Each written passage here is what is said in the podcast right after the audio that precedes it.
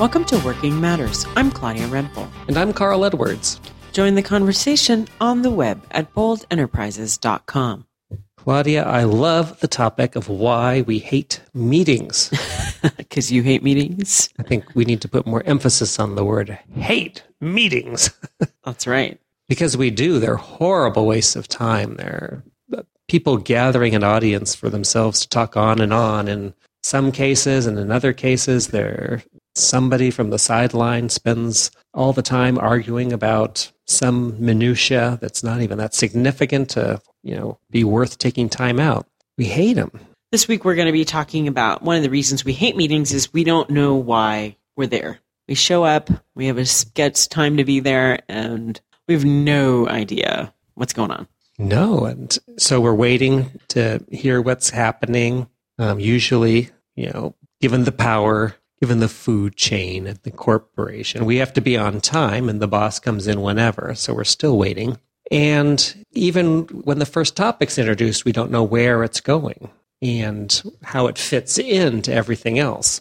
So we're, you know, we're talking about something, and it gets interesting, or it gets um, some controversy, or it's complicated, and it takes a lot of time. And we've been there forty of the sixty minutes, and then we find out from the leader that there's two more things that need to be discussed that are even more important. And well, they're obviously not going to take place in ten minutes, so our hearts sink as we realize this meeting's going to go on and on. And it's a horrible experience to to be in that. Well, and I question how much ownership people have over a meeting if they don't have anything to do with the topics that are discussed there. Mm-hmm. Good so point. So you can't really be a participant if you're thinking about something on the spot, or it's the first time you've heard it, or it's the first time people have discussed it together, and maybe some people feel strongly about it. You have no idea what it is. And so then you have this entire kind of, you know, it's not something where you're all on the same page. Exactly. That's a great point, because you're kind of getting a mixed message from your leader. If on the one hand, this is important enough to talk about, but on the other hand, it wasn't important enough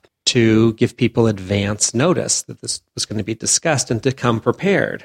And um, you and I are geniuses and think well on the spot, but this is not something others are blessed with. It's true.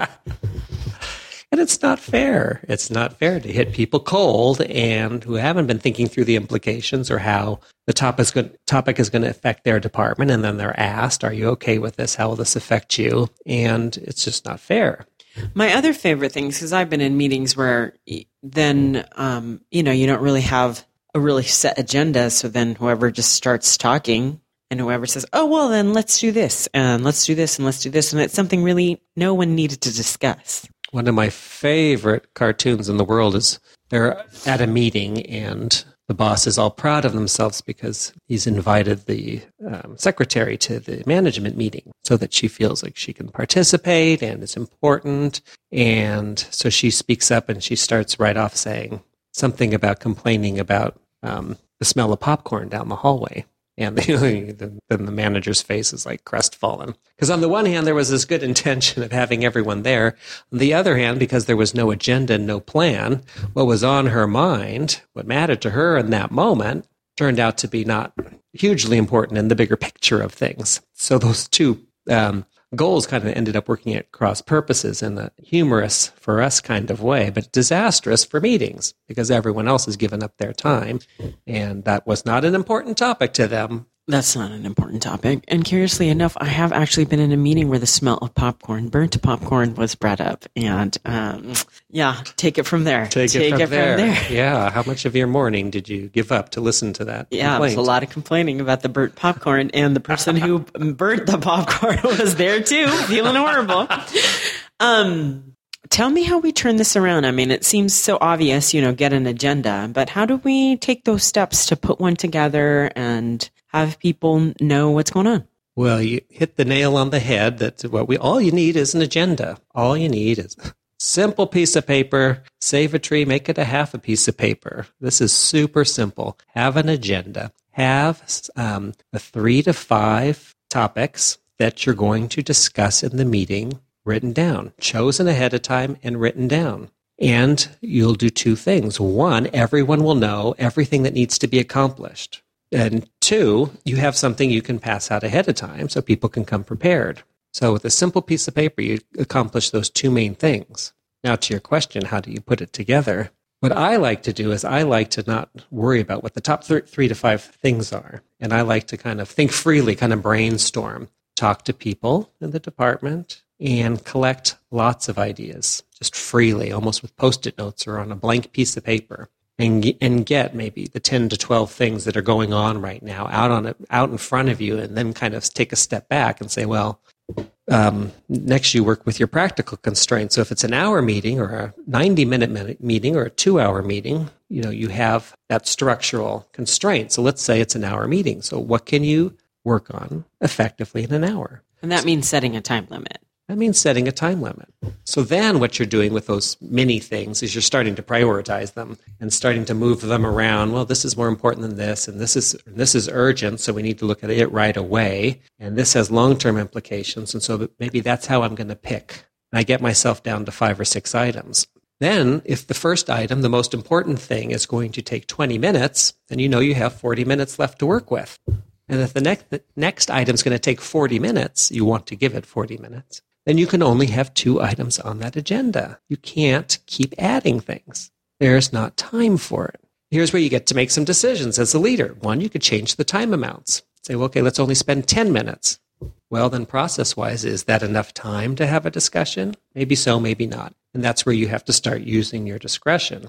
But setting aside the amount of time you want to dedicate to it and limiting yourself to that. So let's say you get one item that's fifteen minutes, one item that's twenty minutes, and one item that's thirty-five minutes. Did I go over the amount?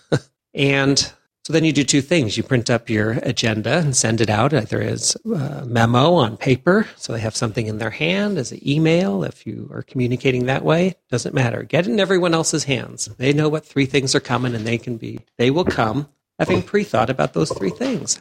So simple. So simple. So really what we're saying is turn this around by knowing what you're going to discuss. Give it thought before you're there. Before you're there. And so give you, that thought a certain amount of time. Exactly. So if you need an idea, like your schedule is very busy and you don't have a place to do this, I would suggest at least a day before. At least a day before. So anytime you're having a meeting, at least the day before, maybe two days before, you're doing this work of picking the three to five things that we're going to fill that hour or that two hours. And at least the day before, you're giving everybody a copy of it so that they have a full day, at least two days preferably, but life kind of happens fast. So I'd say a day to think about it and to come prepared. Now, the other thing having the time limits will do is no one will feel cut off. When you end one topic and say, we need to move on to the other topic, because they all knew, they all had their expectations set ahead of time that that item was only going to be discussed for fifteen minutes. So it will not come as a surprise when you say we need to move on to the next topic. Whereas if there's no sense of time and it's just list the three things or list the five items, then if something's very important to someone, they want to keep talking about it and they say the subject's not over, which is true, it's not. So they feel cut off. So that's the other thing that's great about just putting it in print. Every, everybody's expectations about the amount of time is set ahead of time. And then your job, and it's only a job for those of us who like to dominate and talk forever, your job is to keep it moving and to, when it's that time's up, to actually close out that topic and start the next one. Well, I mean, that's sound advice, and we'll be exploring a little further, kind of moving meetings forward in the next couple of weeks. So next week, we'll be talking about actually coming to an outcome, actually getting a decision made, actually not just talking about things for the sake of talking about them and then coming back to it again every week without any progress being made. So we are going to watch these things move forward. Well, join us on the web at bold enterprises dot com. Our blog is available for your comments and your suggestions. We'll see you next time. This podcast is a Bold Enterprises production.